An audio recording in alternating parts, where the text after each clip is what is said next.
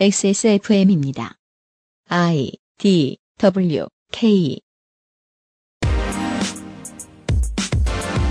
대충 긁어다 붙인 법이긴 했지만 하여간 제정했으니 어엿한 국가가 되었다고 자랑한 날 지난 목요일은 재헌절이었습니다.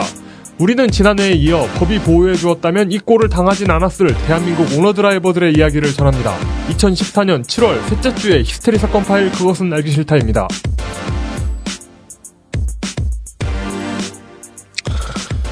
전 세계 청취자 여러분들 중에서 특히 오늘은 SBS 시사교양국과 보도국에 계신 청취자 여러분 안녕하셨습니까? 히스테리 사건 파일 그것은 알기 싫다의 책임 프로듀서 유엠쇼입니다. 지난번 필리핀 납치 살해 사건을 그것이 알고 싶다 팀과 저희가 핑퐁을 했죠. 그랬죠. 예. 예, 그쪽이 날리고 저희가 받고 예, 그쪽이 다시 한번 받아주고 저희가 또 한 번 받았어요. 이번에도 슬로우 뉴스발 보도 아, 저희의 방송 이후에 SBS가 또 토스 받았죠. 보도의 내용은 언제나 open source입니다. 음. 예, 갖다 써주셔서 감사합니다. 예, 열심히 듣고 계신 직원 여러분들 매우 고맙습니다. 근데 안 듣고 그냥 자체적으로 한 거면 좀 머쓱하지 않나? 확인할 방법은 없어요. 예. 우리 쪽이 유리해요. 예. 예. 근데, 근데 뭔가 좀 이렇게 맞았, 아, 예. 네. 뭐가? 왜냐하면 저 XBS의 직원 여러분들이 우리 방송을 안 듣는다고 우기 주장하실 수는 있지만 그걸 밝혀낼 방법은 없기 때문에 네. 여간에 반갑습니다. 할 얘기 또 있어요. 저는 우리 저 오늘은 안 나오신 어, 물뚝심송 상임고문 겸 어, 민주평통 자문위원회 저, 전 민주평통 자문위원. 이거 영원한 거야. 그거. 앞으로 위원님이라고 부를래요. 예. 물위원님. 아 자문위원님의 어, 생일이었다대요. 어, 진짜? 네, 그분이 원래 그런 거 홍보하는 거 되게 좋아하세요. 아무도 안 챙겨줘서 문제지. 어, 작년 생일 때만 해도 제가 어, 꼴배기 싫어가지고 그 말씀하신 거 잘랐는데 제가 오늘 생일인데 이 말씀을 잘랐는데 예. 네, 이번에는 어, 생일도 끼고 해서 물뚝심송 생일 축하 대문 그림이 변경 완료되었습니다. 음. 예. 네. 디자인을 해주신 우리 어, 박 XSFM 어, 수석 상임 디자이너 수석 상임 이건 예. 어디다 붙여도 되더라. 진짜 네. 신기하더라. 예. 수석 이- 상임 백수 이런 것도 되는데요. 수석 상임 디자이너가 매우 수고해 주셨고 그리고 어, 당연히 물뚝심송 캐릭터에 혹은 아, 덴마의 가래떡에 그렇죠. 사용을 허락해 주신 양영순 화백께 다시 한번 감사 인사드립니다. 감사드립니다. 덕분에 우리 박 수석 상임 디자이너가 한 번 본 적도 없는 덴마를 다 읽었어요. 아, 이 가래떡 몇 줄 찾으려고 그렇지. 그거 엄청 많은데. 수십 가래를 찾아가지고 저한테 줬길래 네. 예, 그 중에 가장 심플한 걸 골라가지고 속상해 하더군요. 복잡한 것도 많이 있는데 네. 심심하면 바꾸겠습니다. 히스테리 사건 파일 그것은 알기 싫다는 에브리온 TV 다 따져봐도 결론은 아로니아진 Steppenwolf genuine leather에서 도와주고 계십니다. 오늘은 발음을 못하려고 작정한 것처럼 들렸어요. 이오이 히세이 하와 XSFM입니다. 그래도 건강식품인데 함량이 중요하지 않을까? 정말로 한 박스에 15,151알에 아로니아 과실이 들어있는 게 맞는지 다 알아보셨나요? 비교하실 필요 없죠? 언제까지나 마지막 선택 아로니아 진 모든 걸 정리해뒀지만 뭔가 아쉬운 그녀의 다이어리. Steppenwolf 컬러 다이어리 지갑이 비싸다고 자랑하는 그의 말이 설득력 없어 보인다면 Steppenwolf 클립 포켓. Steppenwolf, genuine leather. 퀄리티로 당해낼 경쟁업체가 안타깝게도 국내, 국내에는 없는 안타깝게도 퀄리티로 당해낼 경쟁자가 안타깝게도 국내에는 없는 경쟁 업체가 아, 틀니 끼니? 틀니를 끼면 저렇게 틀리는구나. 보통 잠깐만요. 마이크를 새로 맞추면 발음이 나아져. 아 이거 그 예. 퀄리티로 당해낼 경쟁업체가 안타깝게도 국내에는 없는 스테픈 울프 제뉴 아, 스테픈 울프 제뉴인 레더 AKA 황야의 1위 가죽 제품이 어 아니 아, 죄송합니다. 퀄리티로 당해낼 업체가 안타깝게도 국내에는 없는 Steppenwolf genuine leather AKA 황야의 이리 가죽 제품 XSFM의 일시적 협력업체 마켓.딴지.com에서 판매하고 있습니다. 혹자는 딴 G마켓이라고도 부르지요. 예. 지금 판매하는 제품의 수량이 많지 않은데 황야의 이리 장인은 새로운 물건만 만들고 있습니다. 새 제품은 별로일 것 같습니다. 지금 사세요. 네. 중요합니다. 그렇습니다. 이분은 정말 그 소량 생산, 네. 어, 재생산이 없는 왜 그런지 모르겠어요. 뭔가 플래그십 모델이 있어야지 이 칼을 들고 곰곰이 생각을 하시다가 몇 개 생산을 해보고 그 다음에 또 다른 생각을 하세요. 음, 맞아. 에어 조단이 한 2주 정도 생산되다 만 것 같은.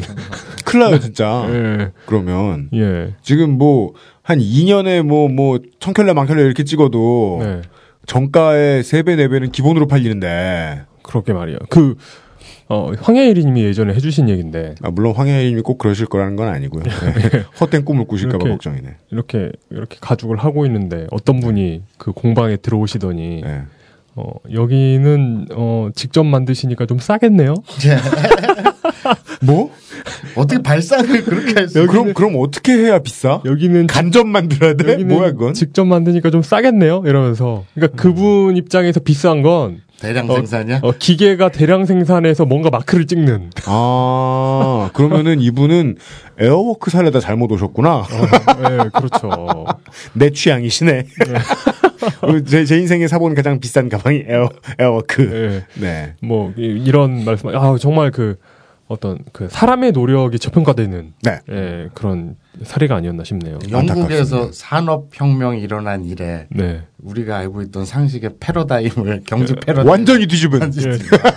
같은데 야, 이 페라리는 수제니까 싸겠네 이러면서.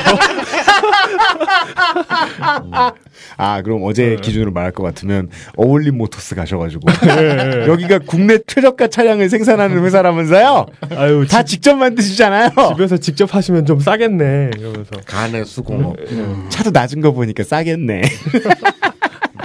기름도 한 번에 많이 넣고.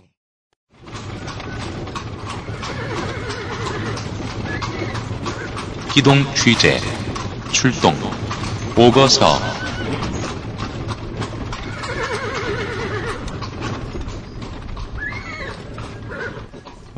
수레소리 델렐레 델렐레 하며 예 어, 이 수레 소리는 어디서 구한 거예요? 수레소리 이펙트 돈 주고 샀어요. 아, 그렇구나. 그리고 여러 수레소리가 겹쳐 있습니다. 음. 어, 소가 끄는 수레도 있고요. 네. 말이 끄는 수레도 있어요. 어. 네, 누가 끄느냐보다는 안에 무슨 콘텐츠가 있느냐가 더 중요하기 때문에 여러 수레소리와 말 힝힝 등을 넣어 보았습니다. 출동 오거서 아 이게 SM5에 결코 국한시키고 싶은 마음이 없습니다. 네, 저희는 저희는 르노 삼성에 별다른 앙심이 없어요. 야, 뒤에 또 오늘 듣다 뒤에- 보아서 생겼는데 네. 오늘 뒤에 또 현기차 얘기도 잔뜩 나와요. 네. 그, 죄송합니다. 결론을 오늘도 미리 살짝 말씀드리죠. 항조는 필요합니다. 불매운동도 쓸모 있습니다. 그런데 지금까지 적어도 대한민국에서는 그 결과가 좋았던 적이 없습니다. 네. 왜냐하면 구매자의 한 사람으로서 생각했을 때 애플 살려니 AS에 화가 나고 삼성 살려니 AS에 더 화가 나고 서울을 마셔도 안 될 것 같고 LG는 뭔가 찝찝하고. 현기찬 절대 사면 안 될 것 같은데. 르노 삼성도 별로고. 쌍용이 괜찮나? 그럴 리도 없고. 음. 쉐보레? 그럴 리가 있나요? 소비자가 어느 나쁜 회사 중에 하나를 고르지 않으면 생활을 유지할 수 없는 나라입니다. 저희들이 이 기업 얘기할 때마다 그래 사지 말아야지 하고 말씀드리는 분들한테 처음엔 답답하다가 이젠 죄스러운 기분입니다. 이런 결론만 내주시면 저희들은 우리가 방송하지 않은 기업의 편을 들어주거나 돈을 받고 광고 대신 보도 내주는 미친 새끼들, 기레기들 노릇을 하게 되는 것과 다를 바가 없게 돼요. 돈을 안 받았음에도 불구하고. 그 답답한 마음을 가지고 하던 취재였습니다. 에, 나머지 이야기를 좀 하겠습니다. Previously 그 알실 Pre- previously on 그 알실 출동 오거서. 다음은 목요일에 소개해드린 SM5 자주님과의 인터뷰 내용 중 일부입니다. 보도에 협조해주셔서 감사합니다. 이게 이제 볼트가 네. 보통 이제 그 나사선을 따라 들어가 있으면 이게 이제 손으로 돌려서 이제 빠지면 안 되잖아요. 그렇죠. 근데 이제 그분이 그 볼트를 잡고 살짝 들어올렸는데 바로 들려버리는 거예요. 아, 보니까 그 안에 나사선에 박혀 있는 아래 뿌리 부분하고 네. 위에 머리 부분하고 완전 절단이 돼서 이제 음. 양분이 돼 있는 거예요. 그러니까 이게 고정이 돼 있는 게 아니라 그냥 끊어진 거네요. 네. 끊어졌다는 표현이 옳을 거예요. 예, 그게 예. 이제 사진을 보시면 아시겠지만 네, 네. 깨진 파손밀 그려 있는 게 아니고 네, 마치 네. 레이저로 잘라낸 것처럼 절삭한 예, 것처럼 예, 예. 매끈하게 잘려 있었어요. 네, 저한테 그러더라고요. 아니 저한테. 근데 자기네들이 인정한 고객의 잘못이 예. 아닌 차량의 그렇죠. 원천적인 그 잘못이면 내가 네. 차를 바꾸고 싶어서가 아닌데 그렇죠. 취등록세도 그쪽에 네. 물어진 게 상식 같은데 예, 저도 그 생각한 거예요, 정말. 그런데 그걸로 뭐 오히려 합리적인 그걸 제시해달라고 그쪽에서 그래요? 예, 그쪽에서는 음. 딱그 단어를 썼어요. 아, 고객님, 이거 뭐, 말도 안 된다. 좀 알겠습니다. 합리적인 보상을 요구하시라. 그래 거기서 어그러져서 그러면 그렇게 예, 그렇죠. 그 순간 게- 기분이 확 정말 이게, 네. 제가 이제 피해자고, 음. 정말 어이없는 재산 손실을 맛봤, 이제, 제가 당하게 됐는데도, 네. 마치 제가 뭐, 돈을 더 뜯어내려고 뭐, 네. 이제, 그 사람들 구걸하거나, 네, 뭐, 네. 그래야 되는 사람으로 취급을 당하는 거예요. 네, 네, 이건 제가 봤을 때는 뭐, 돈의 문제가 아니라, 이건 자존심의 문제로서도 더 이상 협상을 할 수가 없는 상황이더라고요. 네, 네. 그래서 저는 이제 그 사람들한테 그 사람 저 저한테 자꾸 이제 이러 그러지 말고 깨놓고 금전적 얼마를 원한다. 합리적으로 얼마를 원한다. 이런 얘기를 해보라. 그러시더라고요. 네. 그래서 저는 그랬어요. 아, 당신들은 나한테 합리적인 자동차를 팔았습니까? 음. 그 얘기를 못 하죠. 그 사람들도. 음. 저는 더 이상 협상할 의사가 없고 그냥 인터넷이나 이제 중- 대중들한테 알려가지고 르노 삼성 자동차에 문제가 있다는 걸 난 알려야겠다. 음. 그러니까 그쪽 반응은 알려도 된다는 식이었어요. 그래서 제가 물어봤어요. 이런 걸 알려도 뭐 법적으로 문제되는 거 없지 않습니까? 그렇죠. 물어보니까 그쪽 반응은 아 고객님이 사실대로 이제 글 적어서 올리는 거 그거는 뭐 그 뭐 불법도 아니고 그렇죠. 뭐 명예훼손도 아니고 저희가 이래라 저래라 할 거 아니죠 그러시더라고요. 또 이제 네티즌들이 막 댓글 달아주시고 이런 부분이 있잖아요. 그렇죠. 예 그런 걸 보면 이제 이전에도 이렇게 자동차 결함으로 뭔가 이제 문제가 되고 여론몰이가 된 다음에 차주가 보상을 받고 난 뒤에 뭐 소위 이제 속된 표현을 입싹 닦고 그러니까 그런 모든 게시물을 다 이제 삭제를 해버리고 네, 네. 그 자동차 이제 완성차 업체에 유리한 어떤 글 하나 이제 해명 글 하나 적고 사라지고 예. 이런 사례가 좀 있었나 봐요. 아, 그러니까 잘 댓글을- 해결됐다 뭐 이런 거. 예, 댓글을 읽다 보니까 네. 뭐 이거 어차피 똑같은 놈이다. 뭐 여론몰이 하고 나중에 이제 어, 지돈 받을 거 받으면 없어질 놈이다. 그런 이제 부정적인 여론이 많이 보이시더라고요. 음. 네네. 물론 저도 이제 처음에는 경제적인 보상을 받는 게 목적이었는데 네. 사실 우리나라가 어떤 다른 나라에 비해서 이런 소비자들에 대한 보호가 많이 안 돼 있는 부분도 사실 뭐 많이 체- 제가 직접 당해보니까 더 체감을 많이 했고요. 음, 사실이긴 그. 이제 예 댓글에 달려 있는 네티즌 분들 의견을 봐도 이 문제를 또 이렇게 제가 경제적인 보상을 받고 이렇게 또 싹 넘어가 버리는 건 그 소비자 주권, 소비자 기본권 이런 표현을 쓰잖아요. 네. 소비자 주권을 너무 싼 값에 팔아넘긴다. 이런 죄책감이 들더라고요. 제가 이렇게 해서 돈을 뭐 뭐 좀 더 이제 몇백을 받든 이렇게 해서 이제 입을 그러니까 애초에 처음 생각하셨던 취등록세라든지 1년 타고 난 중고값 그냥 그대로 다 취등록세 플러스해서 제대로 받더라도 이미 네. 얘기가 이렇게 진행이 됐으니 이대로 그냥 끝내버리면 소비자 주권이라든가 이런 건 정말 예, 그렇죠. 무의미해지는구나 이렇게 예, 여기셨던 약간 죄책감이 들었어요. 이런 또 이제 음. 보상 그 사람들이 제공한다는 얘기는 저한테 이제 또 다른 욕을 할 거라는 얘기잖아요. 그렇죠. 그러니까 이런 게시물 다 지우라는 얘기를 할 수도 있을 것이고 아니면 뭐 해명글을 자기한테 유리하다는 쓰라고 얘기할 수도 있을 그렇죠. 네네네. 것이고 그리고 그런 걸 이제 요구할 거잖아요. 뭐, 저, 잘 마무리되고 흡족하게 그렇죠, 이렇게 그렇죠. 서비스 예, 뭐잘 해줬다 뭐 뭐 이렇게 예. 예, 예. 음. 근데 그 상황에서는 그런 게시물들이라든지 다른 어떤 다른 네티즌 분들이 또 제 글을 많이 퍼서 날라주셨어요. 다른 데로 막 네. 자기들 아는 커뮤니티로 옮겨주시고 네, 다 네. 자기 동아리 옮겨주시고 그런 많은 도움을 받았기 때문에 음. 제가 이제 제 개인적인 보상을 딱 받고 이제 끝내려고 하니까 죄책감이 들어가지고 음, 네. 그 당시엔 제가 이제 요구사항을 저는 이렇게 했어요. 네. 공식적으로 해명하라고. 아 그래서 네. 그그 애초에 그그 엔진 미미 그 볼트 예, 있잖아요. 스크류. 예, 볼트. 스크류. 네. 그거 그 제작사가 어딘지 그리고 제작 그렇죠. 공정이 어떤지 네네네네. 그런 걸 요구하셨던 게 그런 그렇죠. 이유 때문이었군요. 예, 예, 맞습니다. 예. 네, 지난주 뒷부분 물려서 네. 또 하- 말씀을 드릴게요. 네. 지난주에 그 대구에서 유턴 하다가 엔진이 한쪽으로 한 2, 30도 끼운 얘기 했었죠. 예. 그리고 네. 상도 터널에서 시동 꺼짐으로 멈췄다가 네. 나그 그 수리 받고 뭐 그 얘기 하다가 마무리했잖아요. 네, 순서대로 각각 네. 2013년 SM5, 2011년형 SM5 이렇게 있었죠. 그렇죠. 그 2011년 그 SM5 같은 경우에는 2014년 6월 21일 기흥 주변 고속도로에서 엔진이 꺼졌어요. 그래서 고속도로에서 달리다가 엔진이 꺼졌어요. 이거는 어, 운전을 안 하시는 분도 이 청각적으로 들어도 황당할 텐데 운전하시는 분이라면 상상을 해보면 정말 끔찍한 얘기죠. 가드레일을 들이받고 그러니까 시동이 꺼지면 네. 그뭐 옛날 옛날 차는 어차피 힘으로 돌리는 핸들이었으니까 상관이 없을 텐데 요즘 차들은 핸들이 유압이 나가죠. 먹어버리죠. 그냥 예. 그냥 딱 멈춰버려요. 정말 다급한 일이 있거나 도저히 잠을 못 참겠어서 고속도로 갓길에 세워보신 적이 있으시다면 이 공포가 온몸으로 쉽게 느껴지실 겁니다. 저속도를 가진 고속도로에서 내가 갓길도 아니고 도로 한복판에 서 있는데 그냥 차가 스르르 가다 멈추는 상황이 아니에요, 이거는.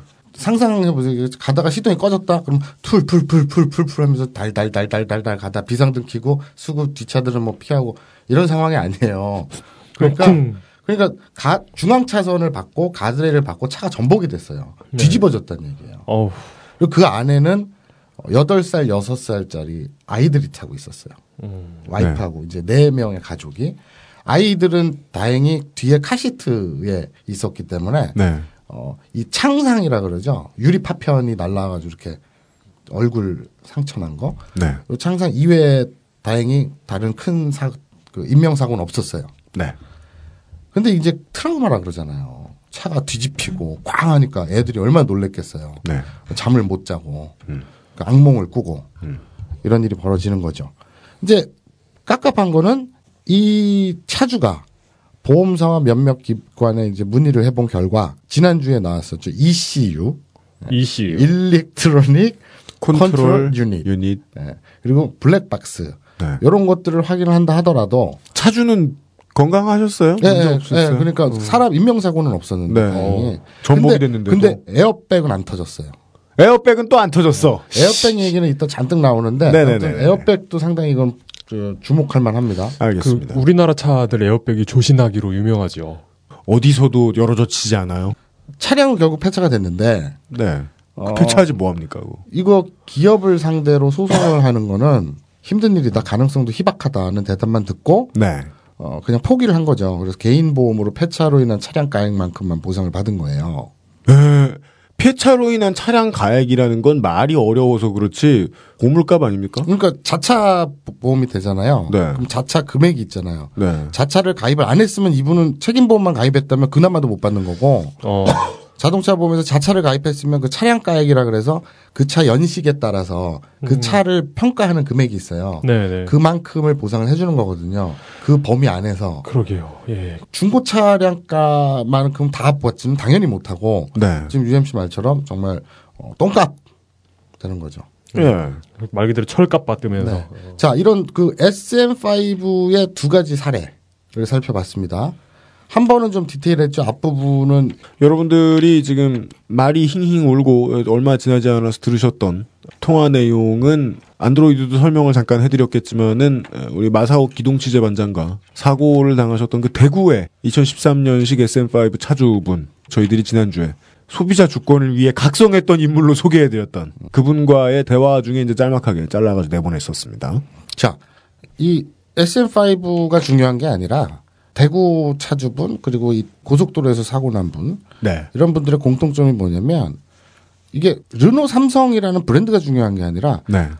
소비자가 전문가가 아니기 때문에 음. 우리 예전에 뭐 어떤 방송에서였지 그 그거 그런 말 했었잖아요 유임 씨가 내가 자, 자동차 정비할 줄 알면 정말 좋겠다 이런 거 음. 네. 정말 전문가 영역이니까 모르는 거 있잖아요 의료 사고도 똑같잖아요 일반인들이 의료에 대해서 모르니까 네. 그렇죠. 예. 그걸 증명하기가 되게 힘들잖아요 비슷합니다. 이 느낌이. 그러니까 이 자동차 사고도 전형적으로 그래요. 왜냐하면 졸음 인- 운전이라든지 운전자 과실이라는 부분이 존재하기 때문에 니탓 아니냐 해버리면 그걸 증명해내기가 차량 결함 증명해내기가 결코 쉽지 않거든요. 그러면 여기서 주목해 봐야 될 것은 자동차 회사 제조 회사들이 음. 어떻게 대응하느냐 음. 그런 거를 쭉 살펴보고 염두에 볼 필요가 있죠. 네. 그러면 르노 삼성 아니면 땅된 뭐 멀쩡해? 그러면 이제 현기차 얘기를 좀 해볼까 합니다. 저는 그 질문을 꼭 하고 싶었던 거예요. 이 브랜드가 안 좋아서 불매하고 싶어요. 좋은 생각이에요. 근데 그것이 내가 이걸 불매라는 게 다른 회사가 믿을 만하고 양심적이어서가 발로면 안 된다는 거죠. 그런 회사가 없는 것 같아가지고 말이죠. 음. 하나씩 보시죠. 이 우리나라 인터넷 내의 수많은 자동차 카페에서 현대 기아차, 즉 현기차는 네. 일명 흉기차라고 불린 지 오래됐습니다. 흉기차. 흉기차. 아, 황야일이 님이 들고 있는 거? 네. 흉기차. 네.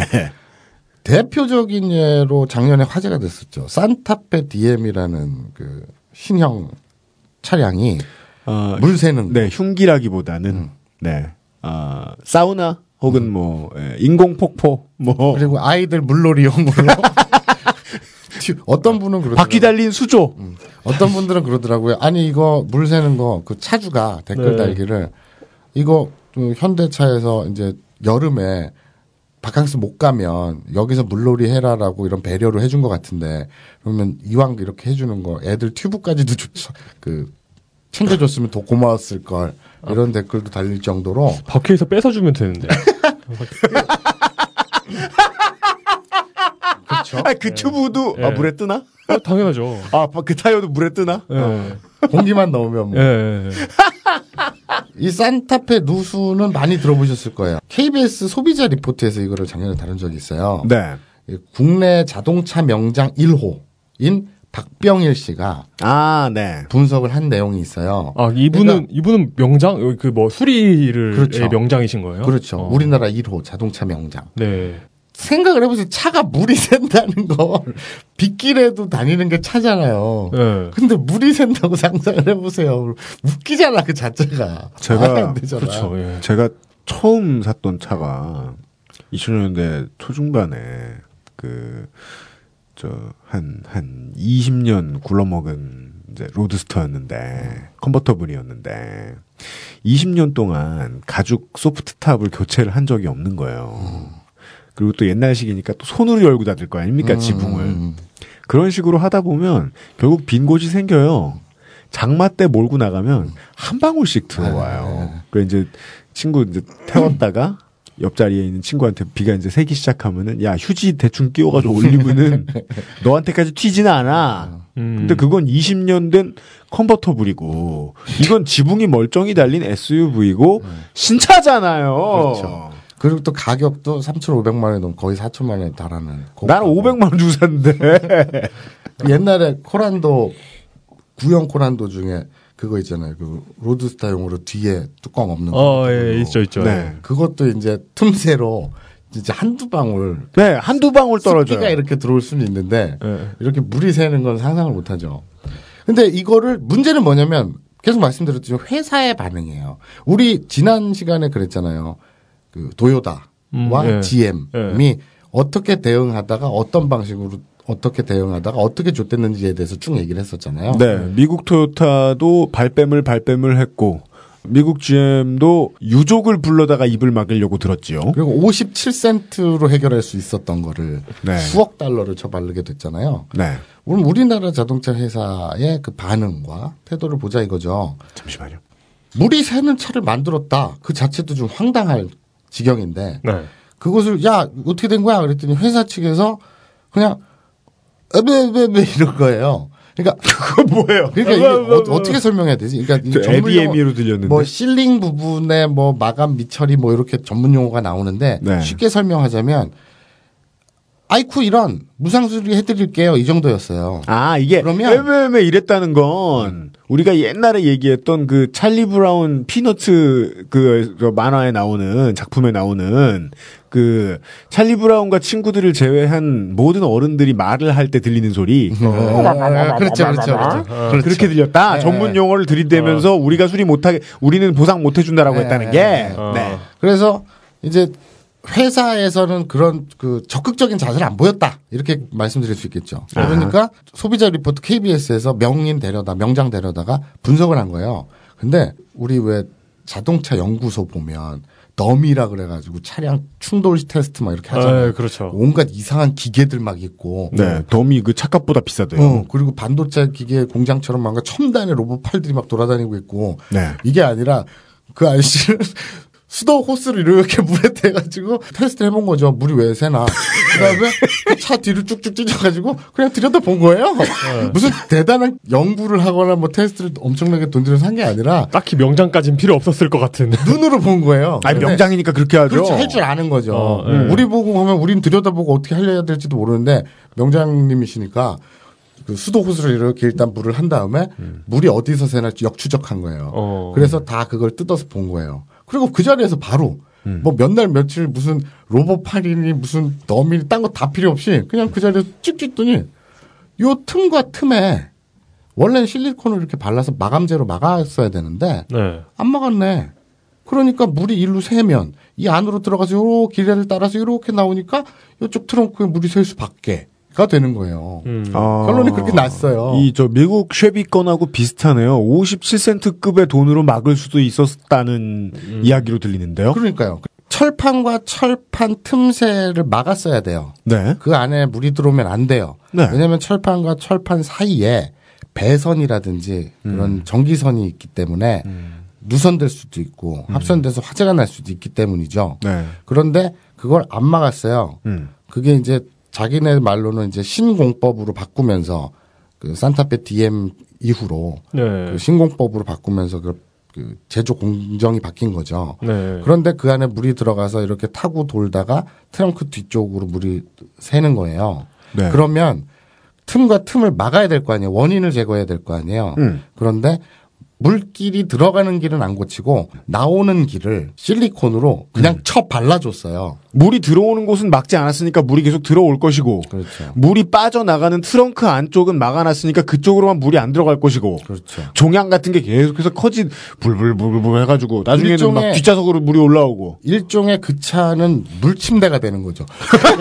아, 그렇, 그렇겠네. 그, 그렇잖아. 그, 그 틈으로 물이 계속 아니, 쌓이는 거 아니에요? 들어가는 구멍은 놔두고 네. 나오는 구멍 을 소비자들이 항의한다고 실리콘으로 쳐 발라 버렸으니 그 네. 사진 보면 가관이거든요. 그럼 이거는- 쳐 바르면 계속 비가 오면 그 안으로 들어갈 거 아니에요. 스며들 거 아니에요.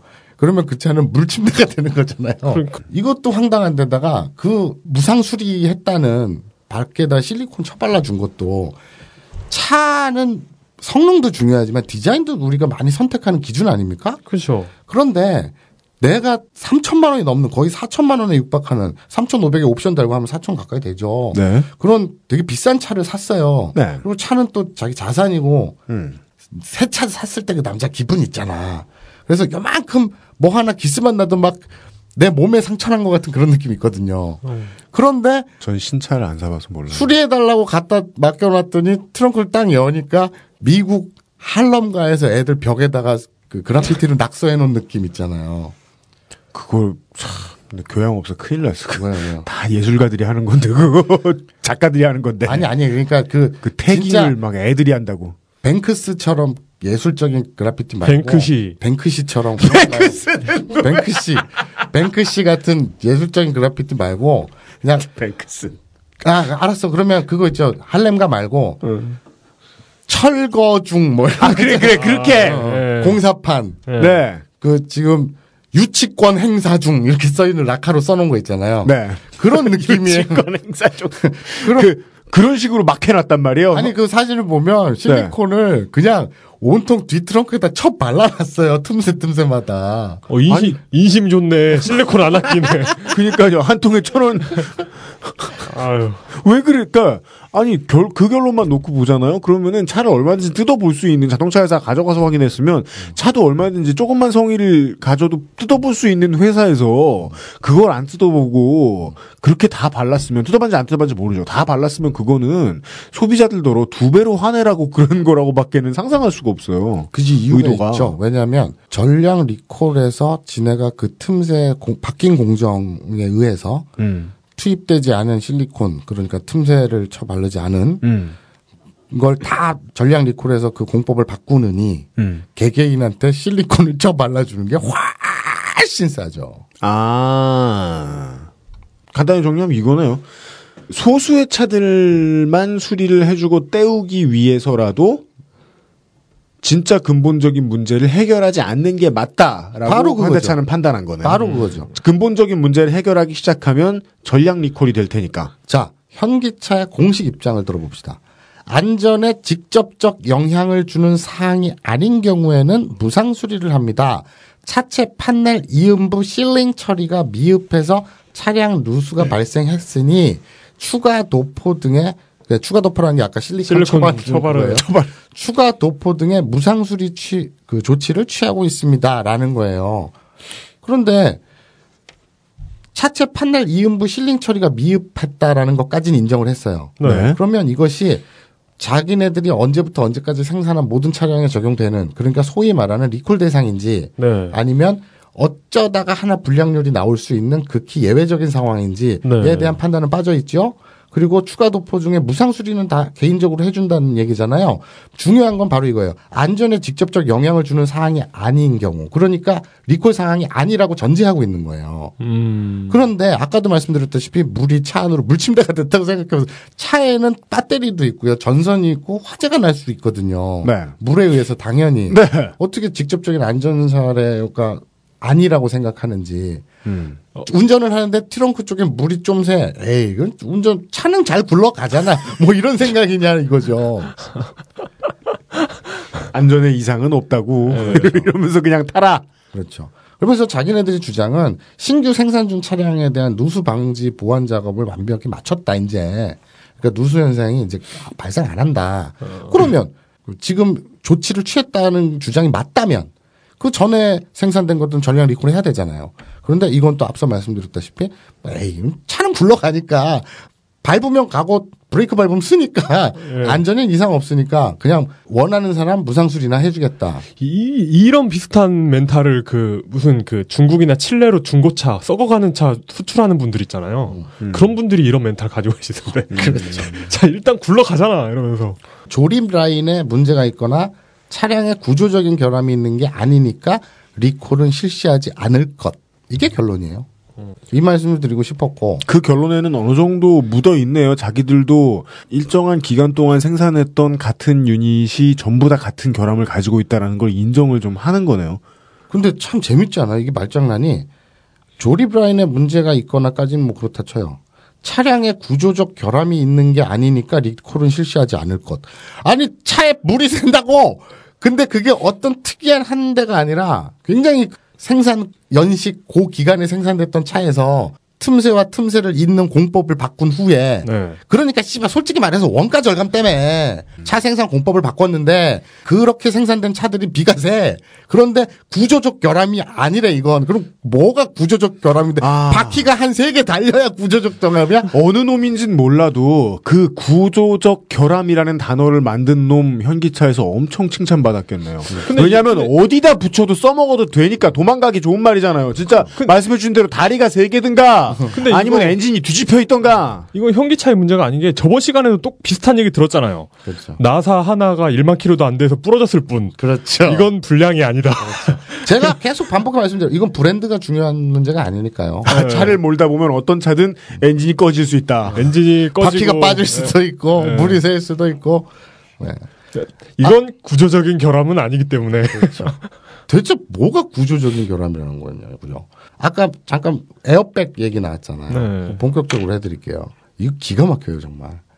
요거는 소위 말해서 제가 어, 우라카이를 좀 했습니다. 솔직히 말해서. 아 다른 기사를 인용했다 이런 그러니까 이거 뜻이에요. 그 우라카이라는 게 이제 control C, control V해서 짜깁기 하는 2013년 12월 모토그래프라는 자동차 전문 신문의 기사인데 그건 우라카이가 아니죠. 출처를 이- 밝히잖아요. 인용- 인용이죠. 이거. 인용을 할게요. 이게 이제 에어백 문제에 대해서 죄- 굉장히 그 잘 정리해 놓은 기사가 있어서 그걸 이제 그 말씀을 드리자면 2011 11년에 제네시스 측멸 충돌로 내가 측멸이라 그랬지. 네. 2011년 제네시스 측면 충돌로 사망 사고가 발생을 했어요. 그런데 그 사진을 보면 이거 여- 청취자분들한테 사진을 참 보여드리고 싶은데 운전석 쪽이 네. 차량 운전석 쪽 앞면과 뒷면이 완전히 작살이 났어요. 차량 운전석 앞뒷면이요? 그러니까 차량 운전석 옆면이 네. 아, 옆면이- 차량 운전석 옆면, 즉, 저 왼쪽 창. 그렇죠. 왼쪽, 왼쪽, 문. 창 앞문 뒷문 네. 이쪽 옆면이 작살이 났어요. 음. 그런데 그 사진을 보면 어 차가 진짜 이렇게 확 음. 찌그러졌거든요. 네. 장착 에어백이 총 8개가 있었는데 네. 단 하나도 터지지 않았습니다. 있긴 있었대요? 네. 8개가. 그 에어백은 터지라고 있는 게 아니라 그냥 물에 빠졌을 때 부력을 유지하려고 방향제 같은 게 아닐까? 천천히 나오는 거야? 이럴 거면 버튼이라도 주든가. 이거 수동 수동으로라도 터지게 해주면. 그런데 현대자동차에서 네. 사고 차량을 인수해서 점검 점검한 결과 그 차는 뭐였어요 모델이?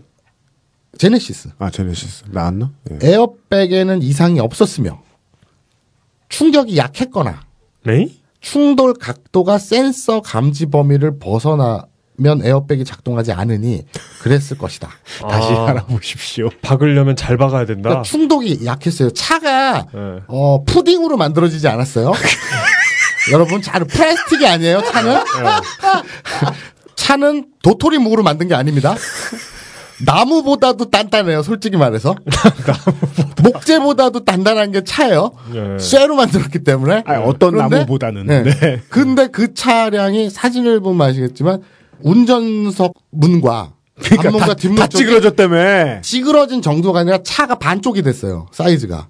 옆구리를 훅 맞아가지고 네. 들이박혀가지고 네. 차가 어, 사이즈가 이 너비라 그러죠. 너비가 거의 3분의 2, 1이 줄어들었어요.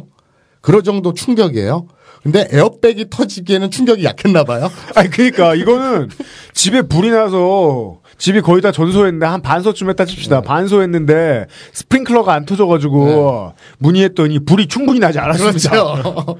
그 그런 얘기 아니에요 지금. 딱 그러니까 그 얘기죠. 그 현기차의 주장과 차의 상태를 결합해서 생각을 하면 차를 몰고 있던 드라이버가 최소 뭐 이렇게 엄청 많이 다칠 만큼 중상 입을 만큼 상황이 나와야 에어백이 터진다는 소리 아니에요.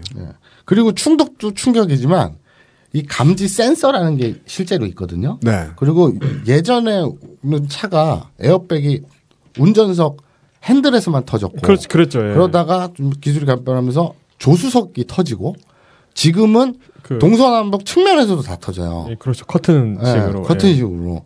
그런데 저는 옵션이 돈이 없어가지고 제 차는 그냥 조수석까지만이지만 근데 이건 비싼 차량 차인데 옵션도 다 달았는데 이게 센서가 충돌 각도가 있답니다. 그 각도에 감지를 해서 터진다는 거예요.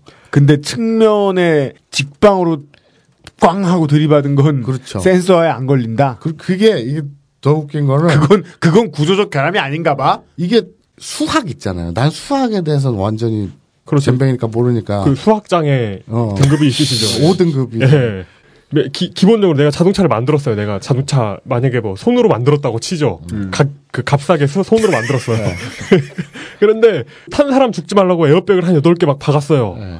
그런데 이 사람이 차를 타고 가다가 어디다 크게 박았는데 에어백이 안 터졌어요.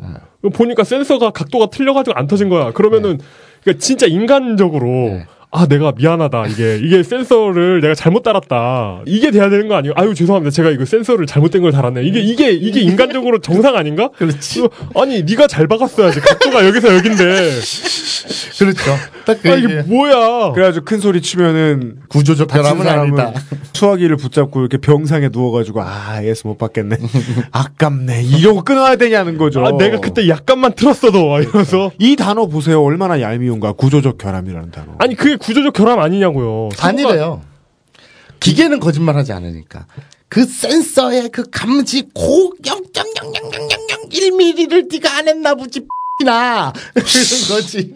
야, 자, 2013년 7월 투싼 사망 사고입니다. 아 또 있어요. 네. 사고가 나서 사망 사고가 났는데 이것도 에어백이 안 터졌어요. 근데 이 측면 에어백이 안 터졌거든요. 좀 전에 각도 얘기했잖아요. 이거는 충격 얘기를 해볼게요. 충돌 센서의 안에는 센서니까 회로가 있을 거 아닙니까? 예. 충돌 센서의 회로 보호 커버가 떨어져 나갔어요. 충돌 센서 회로를 보호하는 하는 커버가 떨어져 나갈 경우에는 그 충돌 센서가 제대로 동작하지 않을 수도 있는 겁니까? 아니죠. 그러니까 그만큼 충격이 가해졌다는 얘기예요. 아, 충돌 그거는 센서 커버가 날아갈 정도로 정도로? 강한 충격이 왔다는 아, 거죠. 그거는 센서하고 뭐고를 떠나서 그 커버가 벗겨질 정도로 심한 충돌이면 그건 감지한 거다. 아니 생각해서 땅 박아서 튀어나와야 될 에어백이 그 충돌을 감지하는 센서 회로를 보호하는 플라스틱이 떨어져 나갈 정도의 충격을 받았는데도 아. 터지지 않았다는 거예요. 아, 왜 전- 달려 있냐는 거지. 저는 현기차 입장에서 얘기한 거죠. 음. 충돌 센서가 고장 났으므로 에어백이 정상 작동하지 않았으므로 사용자 과실. 2014년 아반떼 엔진 룸 뭉개지고 실내 마감재까지 다 튀어나올 정도로 박혔거든요. 네. 앞부분이 거의 그 사진을 보면 앞부분이 그냥 없어요. 거의 전파됐어요. 그것도 사망 사고겠네요. 에어백 진동 안 했고요. 사망 사고. 그렇죠. 현대 측에서는 ECU 측의 신호가 전달이 안 됐다느니 충돌 각도가 틀렸다느니 여기서 각도 타령을 한다고요? 아니 이 각도 타령은 에어백에 반드시 따라 나오는 필수 조건이죠. 자동차 회사 측의 반응에. 그 예전에 제가 예전에 다큐를 즐겨봤거든요. 근데 예전에 본 다큐 중에 구소련에서 그 화성 탐사선을 만듭니다. 네. 그래가지고 일- 일단 만들었으니까 실험을 해야 될 거 아니에요. 제- 제대로 만들어졌나? 음. 얘를 우크라이나 평원에 착륙시켜봐요. 네. 이 탐사선이 우크라이나 평원에 착륙해서 지구에는 생명체가 없다라는 결론을 내서 보냅니다.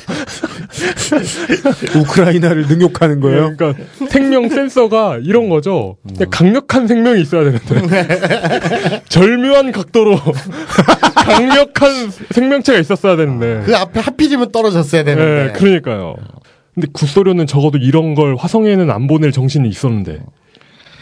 교통안전공단 그리고 한국소비자원 지난 시간에 말씀드렸죠 그 따따따.카.go.kr 네. 음, 네. 그 우리나라 리콜 현황이나 이런 걸 쭉 알 수 있는 요런 데에서 2010년부터 2013년 8월까지 교통안전공단과 한국소비자원에서 접수된 국내 에어백 오작동 신고 건수가 총 211건이에요. 어. 그 중에 약 40%인 81건이 현대차입니다.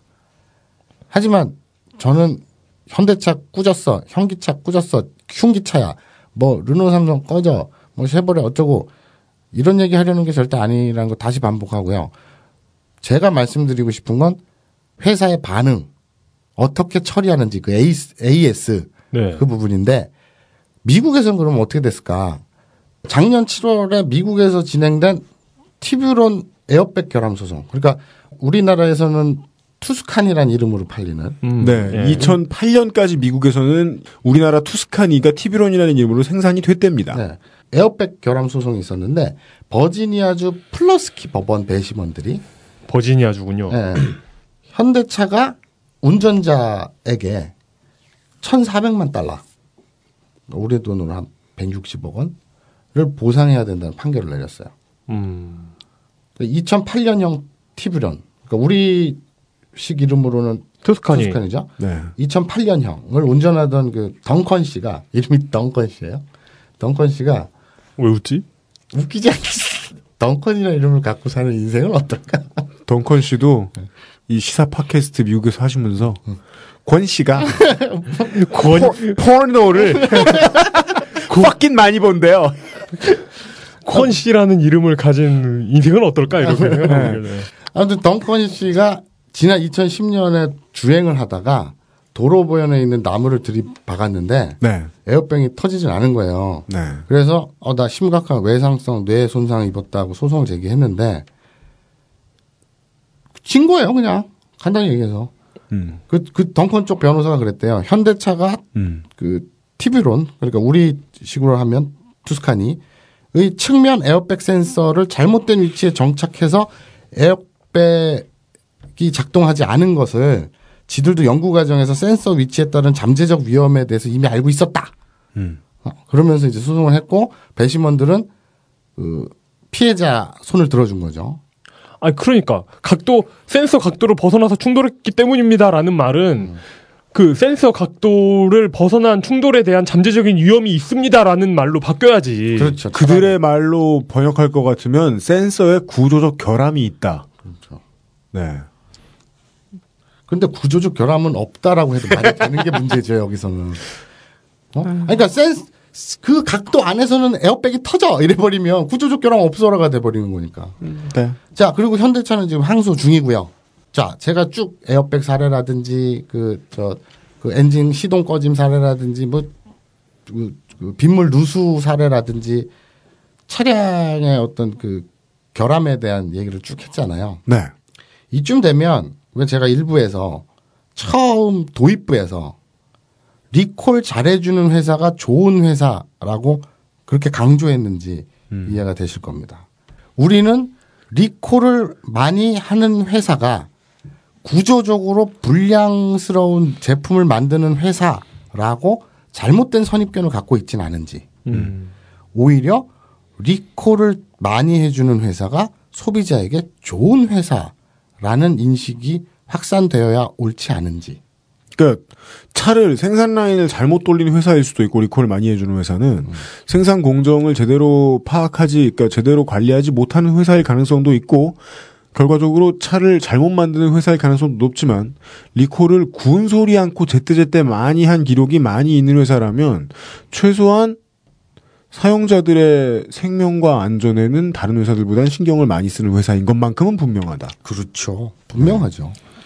이게 왜 그러냐면 그러니까 뭐 기술은 없지만 양심은 있는 회사일 가능성. 네. 예. 그리고 이게 기술이 있어도 리콜할 차는 만들고. 맞아. 예. 아니 차를 차에는 2만 몇백 개, 몇, 몇천 개인가? 아무튼 엄청난 부품들이 들어가요. 네. 그리고 한 회사가 만드는 게 아니라 수많은 그 협력 업체들이 그 다 생산을 하잖아요. 요만요만한 것까지. 네. 그래서 그걸 다 조립해서 만드는 거기 때문에 그리고 뭐 하다못해 비디오나 뭐 컴퓨터는 안 그렇습니까? 다 불량률이라는 게 존재하죠. 기계를 만들면서. 그렇죠. 그런데 그것이 구조적 어떤 큰 결함으로 인지가 된다면 이게 중요한 건 이거예요. 컴퓨터가 불량품이다.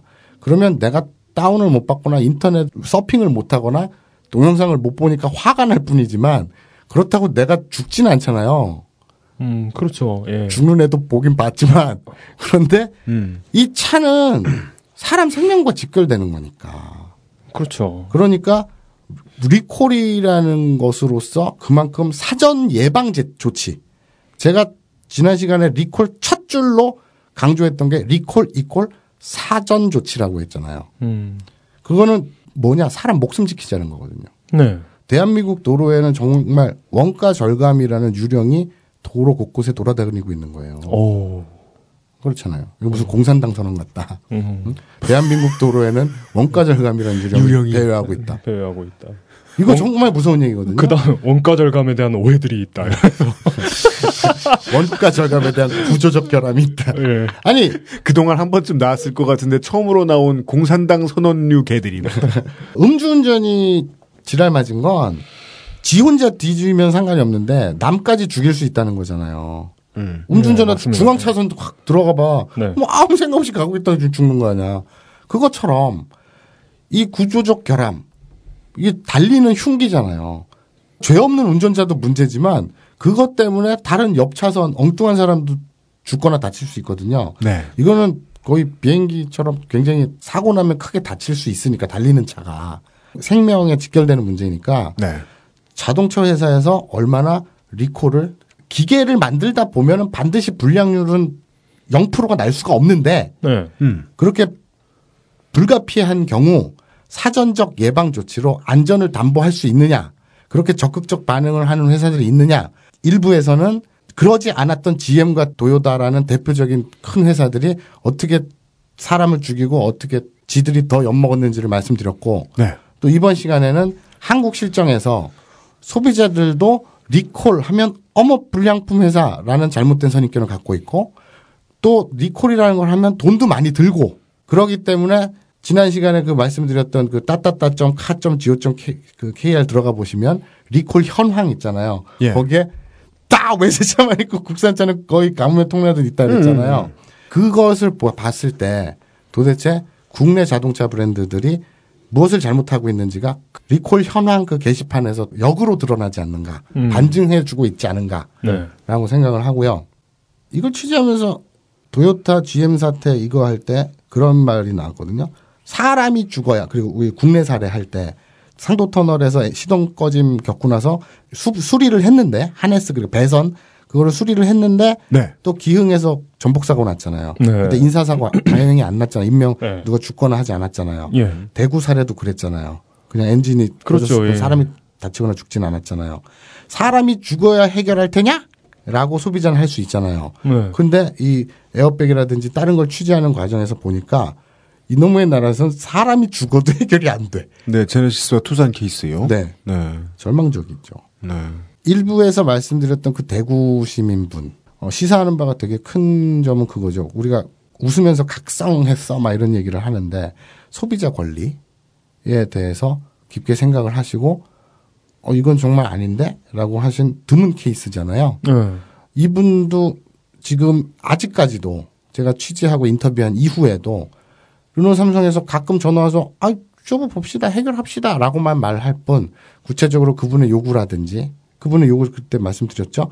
리콜을 안 해도 될 정도로 안전을 니네가 보장하려면 똑같은 부품을 누가 제조했고 어떤 공정을 통해서 어디서 만들었느냐는 걸 다 밝혀라는 거 아니에요. 네. 그걸 지금 안 해주고 있잖아요. 네. 그걸 안 해주면서 금전적 보상으로 그냥 중고차값 줄게 하면서 그런 브랜드 처리하고 계속 그러면서 띄엄띄엄 협상지를 질질 끌고 있는 상황이에요. 아직도 해결 안 됐어요. 네. 평상시에 일 보고 계신데 회사에서 그 자, 르노삼성에서 이따금씩 전화 와가지고 쇼 봅시다 이런단 말이에요. 그렇죠.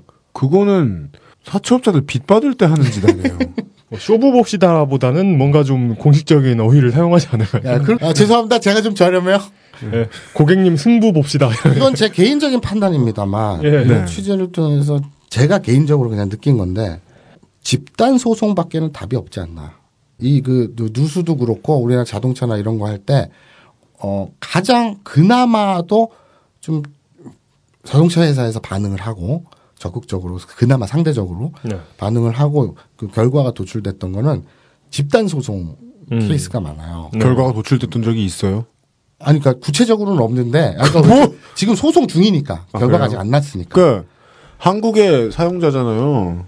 저는 절대로 그 불매나 다른 어떤 형태의 모든 형태의 항저 운동 중에 쓸모없는 게 있다는 말씀을 드리는 게 아니에요. 될 수 있는 모든 걸 다 해봤으면 좋겠어요. 그동안 결과가 좋은 적이 없었다는 걸 말씀을 드리는 거고 그 다음에 할 수 있는 방법이 있으면 하면 좋은데 어떤 방법을 했다가 잘 안 돼가지고 그것 때문에 스트레스를 많이 받는 분들이 가능한 한 적기를 원해서 이런 말씀을 드리는 거지. 왜냐하면 제가 스트레스를 받고 있으니까요. 마사오님이 처음에 말씀하셨을 때부터 딱 떠올랐어요. 모토롤라. 음. 모토롤라의 그 스마트폰 같지 않은 그 이상한 거지 같은 거 있었잖아요. 그거 집단 소송 한다 그랬다가 뭐 그 소송 비용 모아가지고 돈 들고 나는 놈이 있었는데 어. 예. 이게 못 믿을 놈 투성이라는 결론이 맞긴 맞는데 꼭 그 결론은 아니었으면 좋겠다는 거죠. 앞으로는 저희 저 잠시 쉬었다 돌아와가지고요. 예. 뭔가 이 마사오 기동취재 반장께서 뭔가 역설하고 싶은 모랄이 있으신 것 같아요. 네. 예, 잠시 후에 노모로 들어보겠습니다. XSFM입니다. 아로니아라는 게 이미 검증이 된 거겠지? 원산지 사람들은 사실 신경도 안 쓰는 거 아닐까? 육식을 많이 하는 사람들이니까 고혈압 예방에 좋다거나 체르노빌의 방사능 오염 생존자들 치료제 정도로 쓴다거나 그 정도는 돼야 믿고 먹지. 다 알아보셨나요? 다 사실입니다. 언제까지나 마지막 선택. 아로니아 진. 한 가지 트윗과 함께 네 나머지 이야기를 좀 진행을 해보죠. 유 underbar 신 underbar 18 year 님입니다. 유, 유신 18년? 그러네요. 오늘 그것은 알기 싫다 내용 중에 리콜하는 차들이 국산 차들은 없다고 하셨는데 뉴스 기사들에서 보면 외제차는 리콜이라고 쓰고 국산 차는 무상수리라고 기자들이 기사 쓰던데요. 그것과 무슨 관계가 있을까요? 네, 저희들이 개념을 잘 설명을 못 해드렸네요. 지난주에 첫 구절에서 설명드린 것처럼 사전 예방 조치라고 생각하시면 돼요. 무상 수리는 뭡니까? 차에 이상이 생겼을 때 네. 차주가 직영으로 가져가죠. 네. 그래서 이거 이상이 생겼어. 그랬더니 아 그래요? 공짜로 고쳐드릴게요. 네. 이게 무상 수리고요. 그 차이가 좀 큽니다. 그렇죠. 네. 리콜이라는 건, 어, 특정 부위에 결함이 발견됐네? 그러면 몇 년부터 몇 년까지 또 몇 년 몇 월부터 몇 년 몇 월까지 생산된 그 라인의 모든 게 똑같이 결함을 갖고 있을 거 아니에요? 그래서 공고를 때려서 아비터가 리콜하듯 그렇죠. 실제로 정확히 그렇진 않습니다만 불러드립니다. 그 모든 차를. 네. 광고도 내고 갖고 있던 차량 차주의 연락처로 연, 우편이나 전화로 연락도 하고 그래서 그 구조적 결함을 못 느끼고 타고 있던 사람에게조차 와서 무상 수리를 받으세요. 네. 그게 리콜입니다. 그러니까 단순 개별 고객별 무상 수리에 비해서 이 리콜에 드는 회사의 역량은 몇 배입니다. 음. 다행히 정말 천운으로 인명사고가 안 나고 사고가 발생했을 때 가져가서 무상 수리를 받는 것과 사고 잠재적으로 날 가능성을 계속 안고 있었는데 불러가지고 고쳐주고 타는 것과 안전엔 천지 차이가 있죠. 어, 그렇죠. 그게 바로 제가 그렇게 강조한 사전 예방 조치입니다. 네. 그러니까 리콜은 사전 예방 조치고 무상 수리는 일이 벌어난, 벌어진 이후 사후 처리 문제죠. 전혀 다른 얘기입니다. 이 얘기를 지난주에 분명히 해드린 것 같은데 못 알아들었던 것은 우리가 설명이 제대로 안 된 게 아니라 정치자가 잘못 들은 거라고 나는 봐. 아 이분이 유신 시대에 너무 고생을 많이 하셔가지고. 어쨌든 네. 지금 제가 막 계속 말씀드렸다시피 이거는 그 사람의 생명이 왔다 갔다 하는 문제고 음주운전, 졸음운전보다도 더 심각한 문제죠. 네. 왜냐하면 대낮에 사람들이 술을 안 먹고 잠을 자지 않고 졸음운전 하지 않고 다녀도 굉장히 위험한 차량들이 돌아다니고 있다고 생각을 해보세요. 어릴 때 친구에게 배운 되게 중요한 지혜였던 것 같아요. 진지 빨고 그런 말을 해주는 거예요, 저한테. 운전할 일이 있으면 나갔다 들어오면서 늘 감사하는 마음이다. 음. 오늘도 무사하다니. 아, 저런 생각을 해야 되는구나. 그 생각하고 옆차들 보면 저 옆차들은 언제나 고장날 수 있잖아요. 그렇죠. 저 중에 누가 낮술 드셨을지도 모르고. 제가 제 직업상 택시 운전기사 다음으로 도로에서 많이 시간을 보내는 사람이잖아요, 운전하면서. 음, 네. 어, 그러면서 이제 개인적으로 느낀 건데, 음주운전보다 위험한 게 졸음운전이에요. 예, 그건 뭐, 예. 저도 사람- 들고 있습니다. 예. 사람, 그러니까 졸음 운전을 단속할 수는 없잖아요. 네. 음주운전은 열심히 단속을 하지만. 맞아요. 잠 농도를 혈액에서 추- 채취해가지고. 제가 목동쯤 접어들면 잠이 확 깨요. 음. 안양 가는 저 서부 간선로만 타면 잠이 오거든요. 어, 맞아. 어떡하지 또 잠 올 텐데 이러면서 거기 서부 간선은 진짜 지루한 그거잖아요. 차도 많이 막히고. 아 진짜 오만 짓을 다 해요 진짜 그- 서부 간선로에서 맨정신으로 저- 그 운전하려고. 광명 거쳐 안양 가는 그 길이죠. 그렇죠. 네. 그 구로 빠질 수도 있고. 어. 예. 물론 어, 음주운전과 졸음운전이 매우 위험하고 음. 주운전과 졸음운전보다 더 위험한 것은 꺼진 엔진입니다. 취재하면서 진짜 이런 거 느꼈어요. 우리가 공공연히 다 알고 있지만 그걸 사전 예방 조치 별거 아닌데 물론 회사 입장에서 돈이 좀 많이 들겠지만 나중에 미국처럼 네. 크게 문제가 됐을 때 왕창 줬대는 것보다 낫지 않나요? 그런데 이게 될 리가 없죠. 왜? 미국처럼 왕창 줬댈 일이 없으니까. 그건 뭘 설명해 드립니까 청취자분들 마사오님의 표현에 의하면 일반인들도 아니고 다 아시겠죠. 법원에가? 근데 우리가 판사한테 찔러준 돈이 얼만데? 이건 말씀드릴 수 있어요. 물론 정부를 까고 싶어요. 저도. 네. 근데 교통안전공단에서 일 잘 해요. 그리고 한국 소비자원이나 이런 데서 그 받아가지고 그러면 이거를 하나하나 다 할 수 없기 때문에 네. 신고가 많이 된 음. 교통안전공단과 한국 소비자원에 접수된 신고 사례들이 있잖아요. 그 중에서 같은 이유로 신고가 많이 된 차종에 한해서 검사를 해요. 안전도 검사를. 네. 문제가 발생되면 강제적 명령을 내려요. 그걸 강제적 리콜이라고 하거든요. 네. 사전 예방 조치를 강제적으로도 할 수 있거든요. 행정 명령으로. 헌데 현저히 낮아요. 교통안전공단에서는 하고는 있는데 이것이 대표적 사례다. 그래서 조사를 해봤자 아까 말씀한 회사들 있잖아요. 회사들은 데이터라든지 전문 지식이랄까 네. 이런 것들이 압도적일 거 아닙니까? 그렇겠죠. 그러니 이거는 아까 물 새는 것처럼 대표적 사례로 물 새는 거는 직접적 안전과는 관계없다. 또 에어백 같은 경우에는 센서의 각도 이런 예. 것처럼 어, 변호사가 왜 그 법리적으로 예. 상식적으로는 말이 안 되는 것 같은데 법률적으로는 교묘하게 말이 되는 거 맞추는 사례들 있죠. 음. 마치 의료사고라든지 뭐 이런 것처럼 어, 이, 뭐, 이런 거는 그 절묘하게 각도를 갖다 박지 못한 소비자 잘못, 뭐 이런. 뭐 그렇게까지 해서 그 기술적이고 전문적인 데이터가 이쪽이 자동차 회사가 압도적이어서 그런지 아니면 정말 우리가 다들 생각을 하고 있으나 증거는 없는 로비가 먹혀서인지 그건 전 모르겠어요. 네. 하지만 데이터적 사례로 볼 땐 훨씬 없는 편이거든요. 음. 현대 자동차 그룹이 네. 현대차, 기아차 포함해서 미국의 리콜 대수가 전체 3위라니까요. 근데 우리나라에서 제일 많이 팔리는 차가 현대차인데 리콜이 그 전체 생산 대수의 몇 프로를 차지하냐 데이터로 나오잖아요. 네, 나오죠. 형편없거든요. 네. 뭐 어디서 뭔가 잘못됐겠죠, 당연히. 그렇게 유추해 볼 수 있잖아요, 수- 상식적으로. 뭘 형편없어요. 없는 거 아니에요?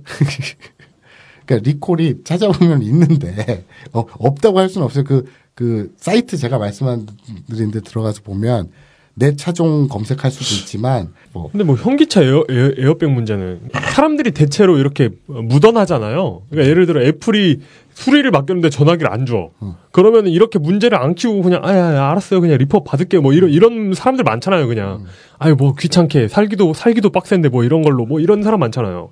간접적으로 아는 분 하나도 그 현기차에 아이 모 차를 타고 가다가 이렇게 차가 그러니까 각도 얘기를 할 수도 없는 게 차가 이렇게 얼음길에서 충돌하면서 차가 돌면서 골고루 받았어요.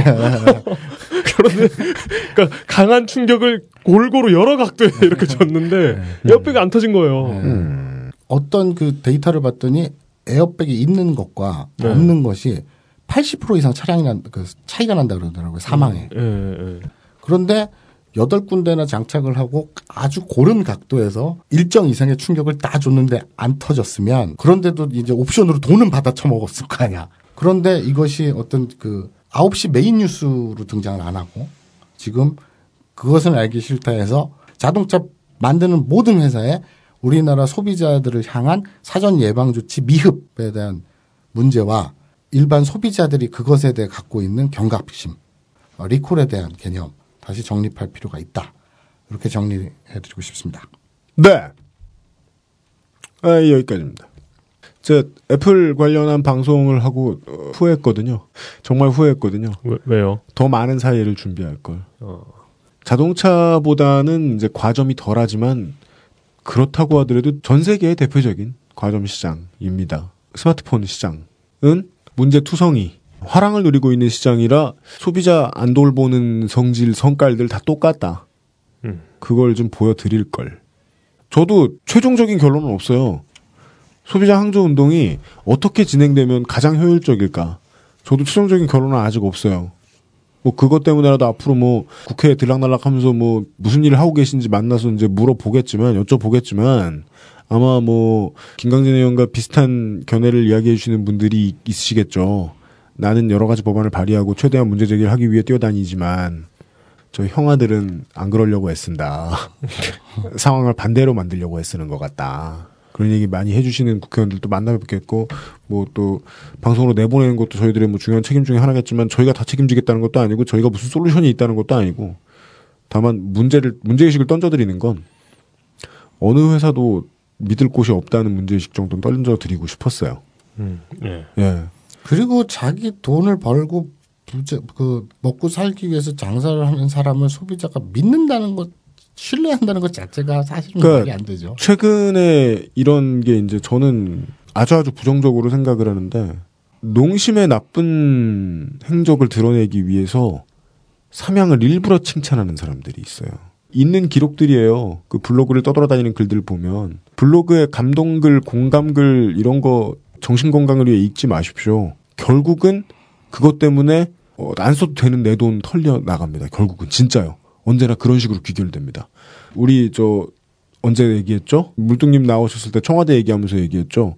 출처 분명히 없고 연구 결과 분명히 없는 감동만 쥐어짜는 글들은 이단 교회와 다를 바가 없습니다. 근데 그런 글들 사망에 대한 글들 보면 맞는 얘기도 있어요.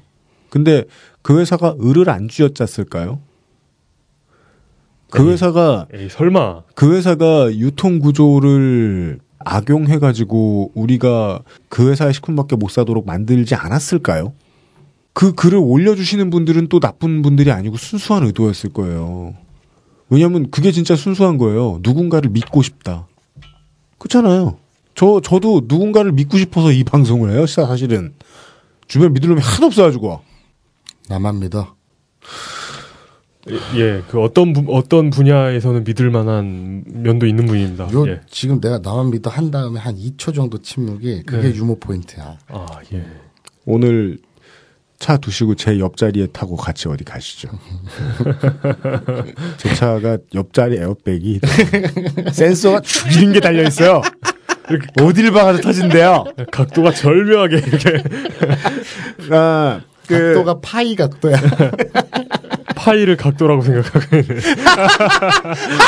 수학 수학장의 1급. 저도 맨날 마음 약해서 누군가를 믿고 싶어서 자꾸 이것저것 꼬치꼬치 캐묻고 당신을 믿어도 되느냐 이것저것 물어보는데 그 사실은 언제나 사람들을 많이 만나고 돌아 누울 때 저를 다시 이렇게 대면하더라고요. 그 진실은.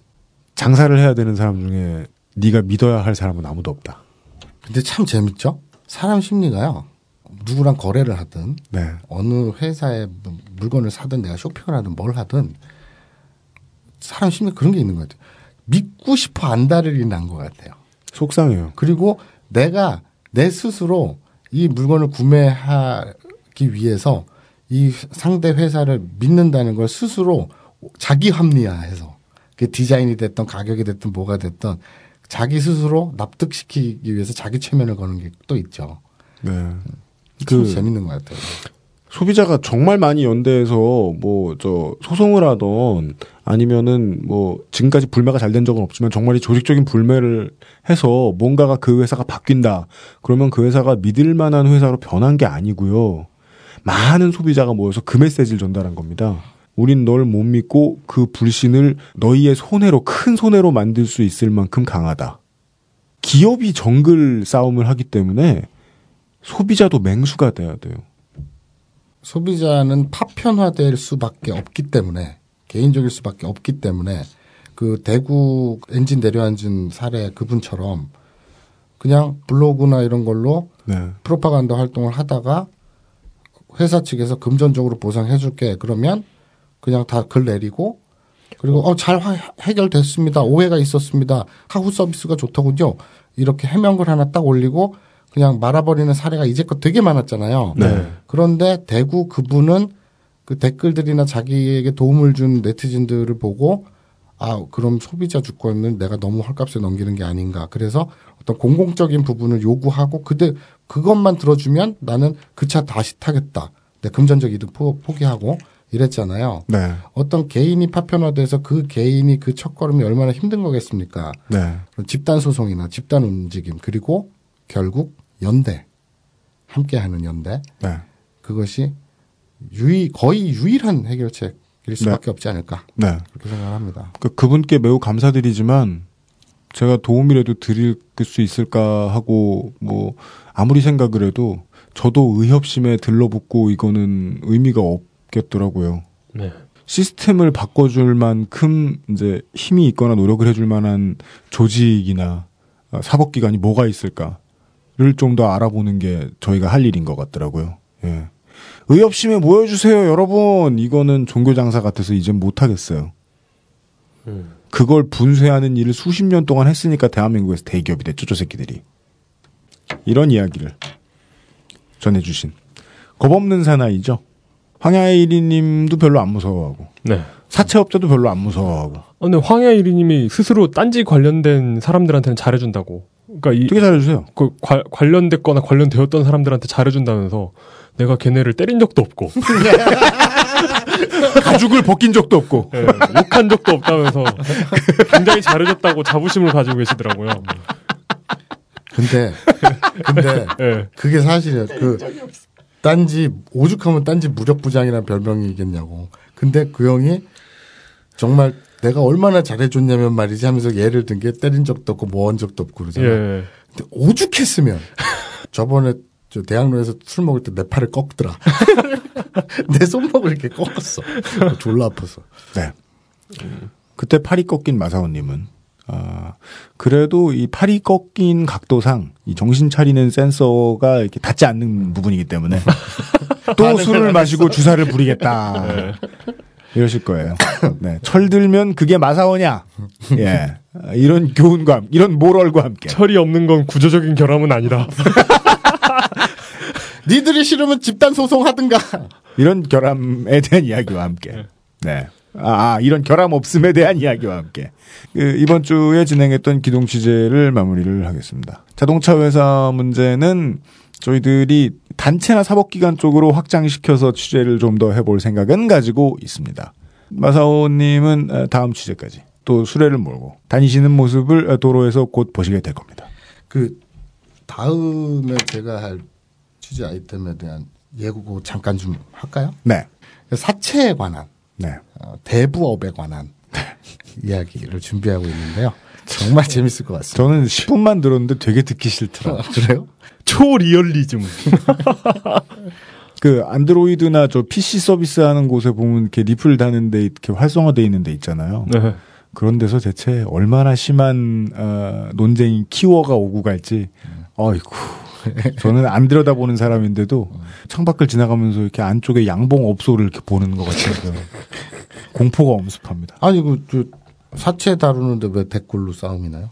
바닥을 경험해야 그 경험할 수 있는 이야기들 나오잖아요. 음. 그러면 우리는 그 사법 체계의 정신인 인간에 대한 존중이나 아니면은 뭐 경제정의 그 평등이라는 거는 완전한 완전한 평등으로는 이루어지지 않잖아요. 그런 이야기들을 이제 마음에 품고 이야기를 이제 써내려 갈 텐데 리플로 싸우는 사람은 그렇게 안 싸워요. 네가 당해나 봤냐. 내가 내가 해봐서 아는데 내가 사채 빌려봐서 아는데 그런 싸움을 기대하며 예, 광복절 시즌에 마사오님을 다시 뵙겠습니다. 네, 오늘 수고하셨습니다. 네, 수고하셨습니다. XSFM입니다. 바람 불면 상처 날까 걱정하는 그에게 스테픈 울프 아이패드 커버 저 가방은 진품인데 그래도 그녀가 허전한 이유는? 스테픈 울프 빈티지 satchel bag Steppenwolf, genuine leather. 다시 한번 네, 음 그 마켓점 딴지점 com이라는 곳에서 에, 황야의 이리 가죽 제품은 판매되고 있습니다. 아마 아로니아진도 지금 마찬가지일 겁니다. 네. 예. 아, 이 시장을 아, 마켓을 몰을 협력해 주고 계신 에, 딴지 그룹 측에 감사드립니다. 간단한 질문과 답. 간단한 의사소통 시간입니다. 지난번에 소개해드렸던 것 같은 아, 내에게 님이 침 맞으러 갔는데 체지방 측정기가 있어 측정했더니 원장님이 열을 올리시면서 다이어트 솔루션을 판매하시네요. 진료할 때는 따뜻하고 정성스러운 의사셨는데 이분을 비난하고자 하는 건 아니고 의료 영리화가 되면 이 반응 이상이겠지요? 네. 음. 우선은 의료는 대한민국은 의료 영리화 돼 있습니다. 네. 네. 공공의료 그런 거 상당히 비율이 낮다는 것은 지난번에 아, 락수미 의학 전문가께서 설명을 해주셨고요. 제가 이런 생각을 너무 자주 했거든요. 지방선거 데이터 센터를 하기 직전에 또 한번 통풍이 왔죠. 풍이 왔죠, 제가. 풍을 맞고 쓰러졌죠. 아이고 아파라, 아이고 아파라 이러면서 쓰러져요. 이 풍은 예, 예. 다른 풍이랑 달라요. 그때는 이제 대학로로 출근을 했었어가지고 제가 대학로로 가다가 대학로에 있는 정형외과에 들렀는데 대학로의 정형외과는 곧 종로구 땅값 아래에 있는 정형외과잖아요. 이 서울 시내에 있는 모든 뭐 음식이나 뭐 공산품이나 이런 거 판매되는 거 보면 그 판매되는 주 재료는 부동산이잖아요. 부동산. 그래서 비싸지 않습니까? 종로구의 병원이잖아요. 그래서 의사 선생님이 친절하냐 불친절하냐 잘해주시냐 마느냐는 중요하지도 않아요. 뭘더 기업하느냐. 뭘 더 기업하느냐. 근데 저는 통풍 때문에 갑자기 아파서 전국의 병원을 다 가봤기 때문에 뭘 기업하는지 시세가 어떤지 다 알거든요. 처음에 피 뽑을 때 빼면은 최저가 2,000원, 3,000원이래요. 근데 오면은 그 피 뽑는 거 말고 쓸데없이 기부스를 내준다거나 야이? 전기 고주파 치료를 한다거나 그래 뭐 자꾸 단가를 붙여요. 뭐를 먹어 뭐 무슨 영양과 관련된 뭘 먹어야 된다느니. 근데 저 같은 만성 환자한테는 안 통하죠. 아, 그 이미 자신에 대한 그 처방을 스스로 내릴 수 있는 경지가 된. 물론 그 환자들은 그러면 안 됩니다만. 아, 예, 안안 여기저기서 됩니다. 치료를 받아봤기 때문에. 예, 무척 위험합니다. 예. 네. 그 와중에 이제 환자 개인의 입장에서는 그 생각만 하고 나오면 좀 이기적인 것 같더라고요. 아, 여긴 장사만 하려 그러네. 우리는 앞으로 이제 지난번에 방송을 하면서 앞으로 동네 의원들이 맡게 될 쓰나미에 대해서 얘기를 했었잖아요. 네. 그 동네 의원들은 우리가 연대해야 할 구성원의 일부잖아요. 그 동네 의원들 못 지켜지면 우리는 대기업이 하는 천정부지로 맘대로 올라가도 되고 이것저것 끼어 팔기를 당연히 강매당해야 하는 그러면서 나중에 20년 뒤에 그런 게 정착되고 나면은 그런 리플이 달리겠죠. 돈 없으면 안 가면 되지 지랄들이야. 음. 이런 리플이나 읽어야 되겠죠. 우리는 기분 나쁘게. 네. 그걸 막자면 지금의 의료 시스템이 어느 정도 지켜지면서 개선을 해야 되는데 물론 저는 합리적인 소비를 할 거예요. 그냥 다시 연신 내에 있는 제가 원래 가던 정형외과로 돌아가겠죠.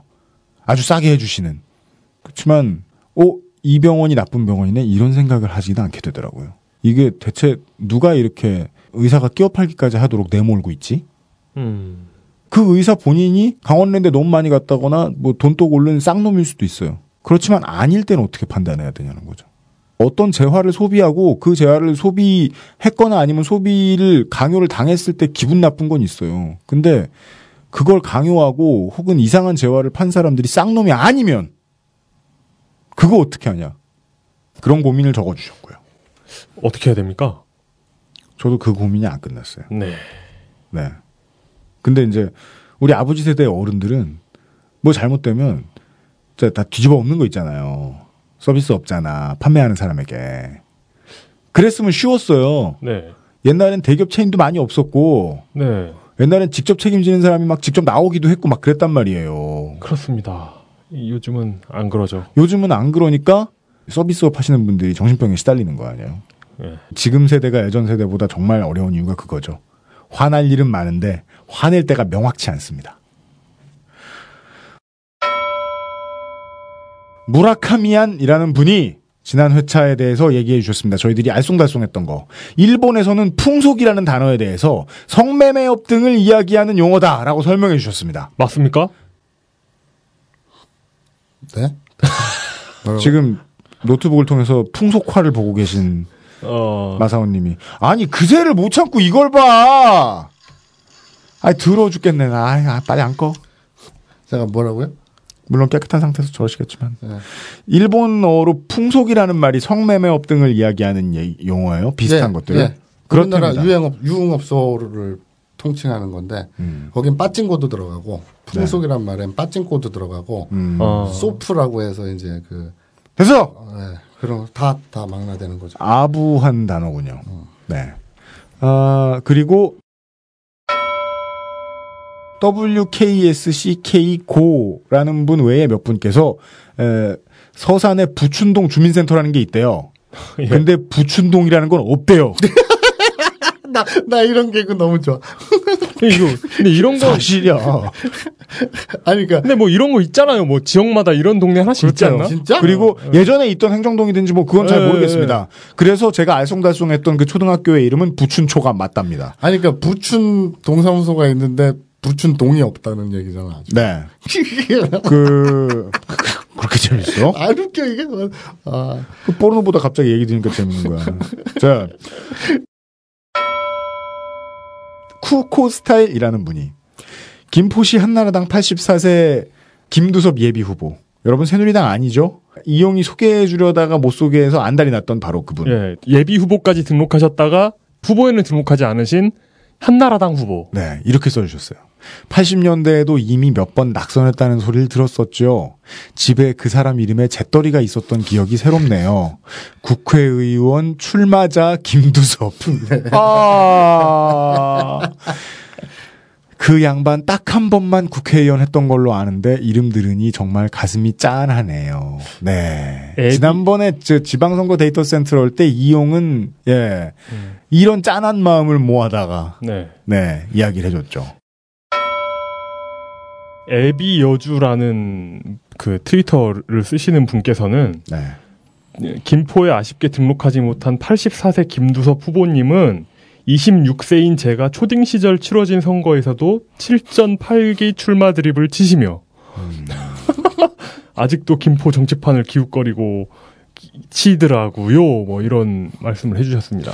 이쯤 되면 고위험군이 아니라 말기이잖아요. 그러게요. 이게 그냥 그 웃을 일이 아닌 게 이분들한테는 정치판이 네. 강원랜드인 겁니다. 웃을 일이 아니라잖아 지금. 포르노 보다 말고. 웃으면 벌칙 이런 거 있어가지고 술 마셔야 되고요. 웃으면 안 되는 상황에 웃으면 그건 더 아픕니다. 웃고 있는 사람이. 어, 출마 중독자는 웃고 있죠. 네, 큐마크 언더바 JH님이 GTA 중에 GTA 산 안드레아스에 에, 운전면허 미션이 있다는 사실을 다시 한번 깨우쳐 주셨습니다. 이게 고, 이제 고전 게임이라 제가 까먹었습니다. 음. 죄송합니다. 네.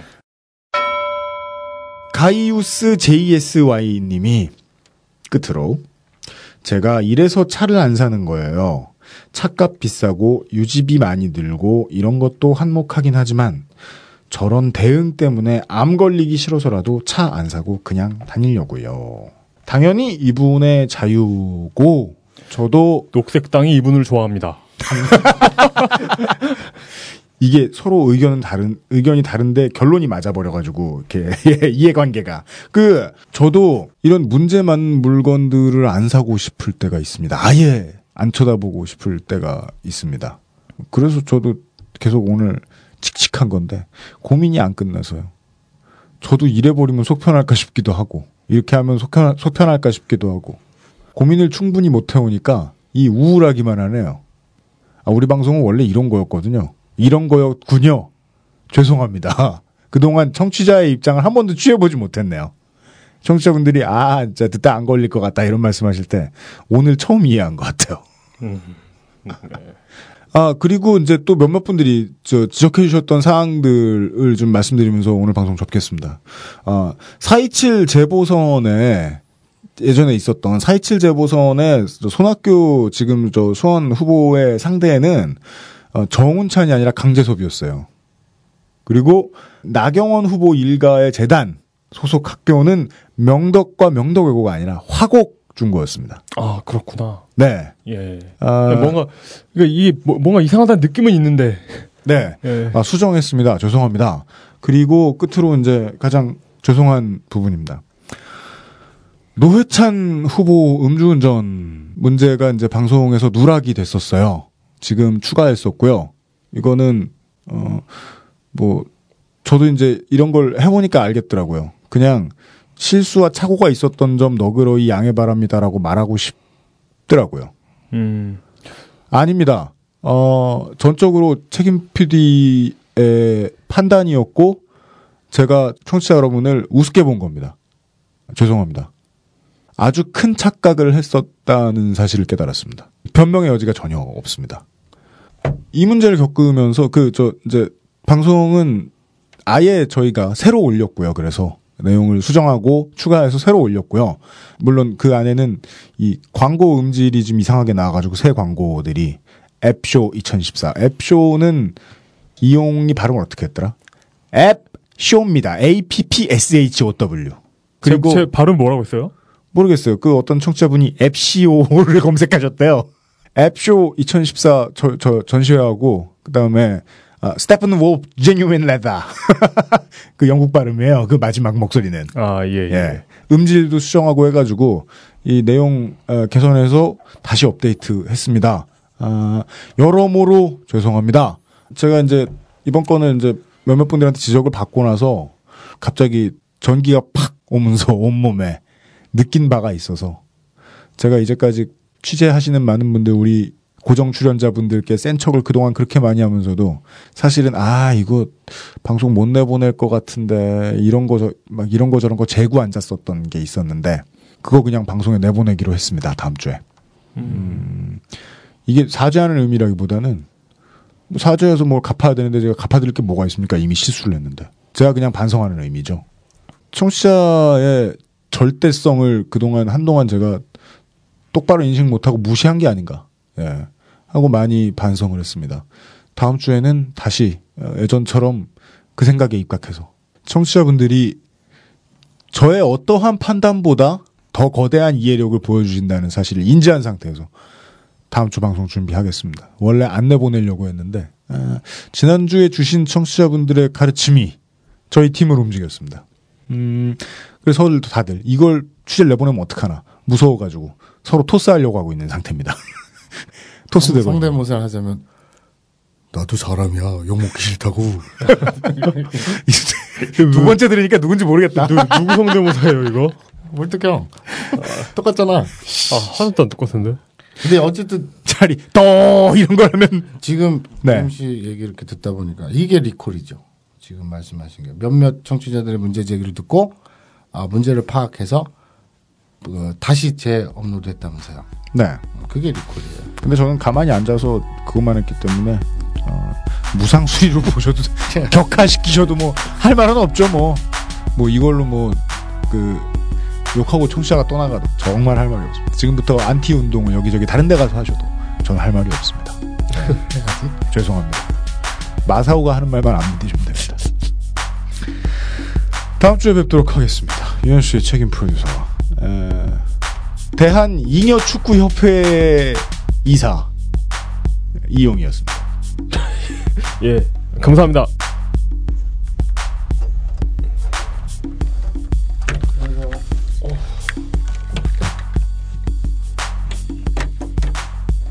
XSFM입니다. I D W K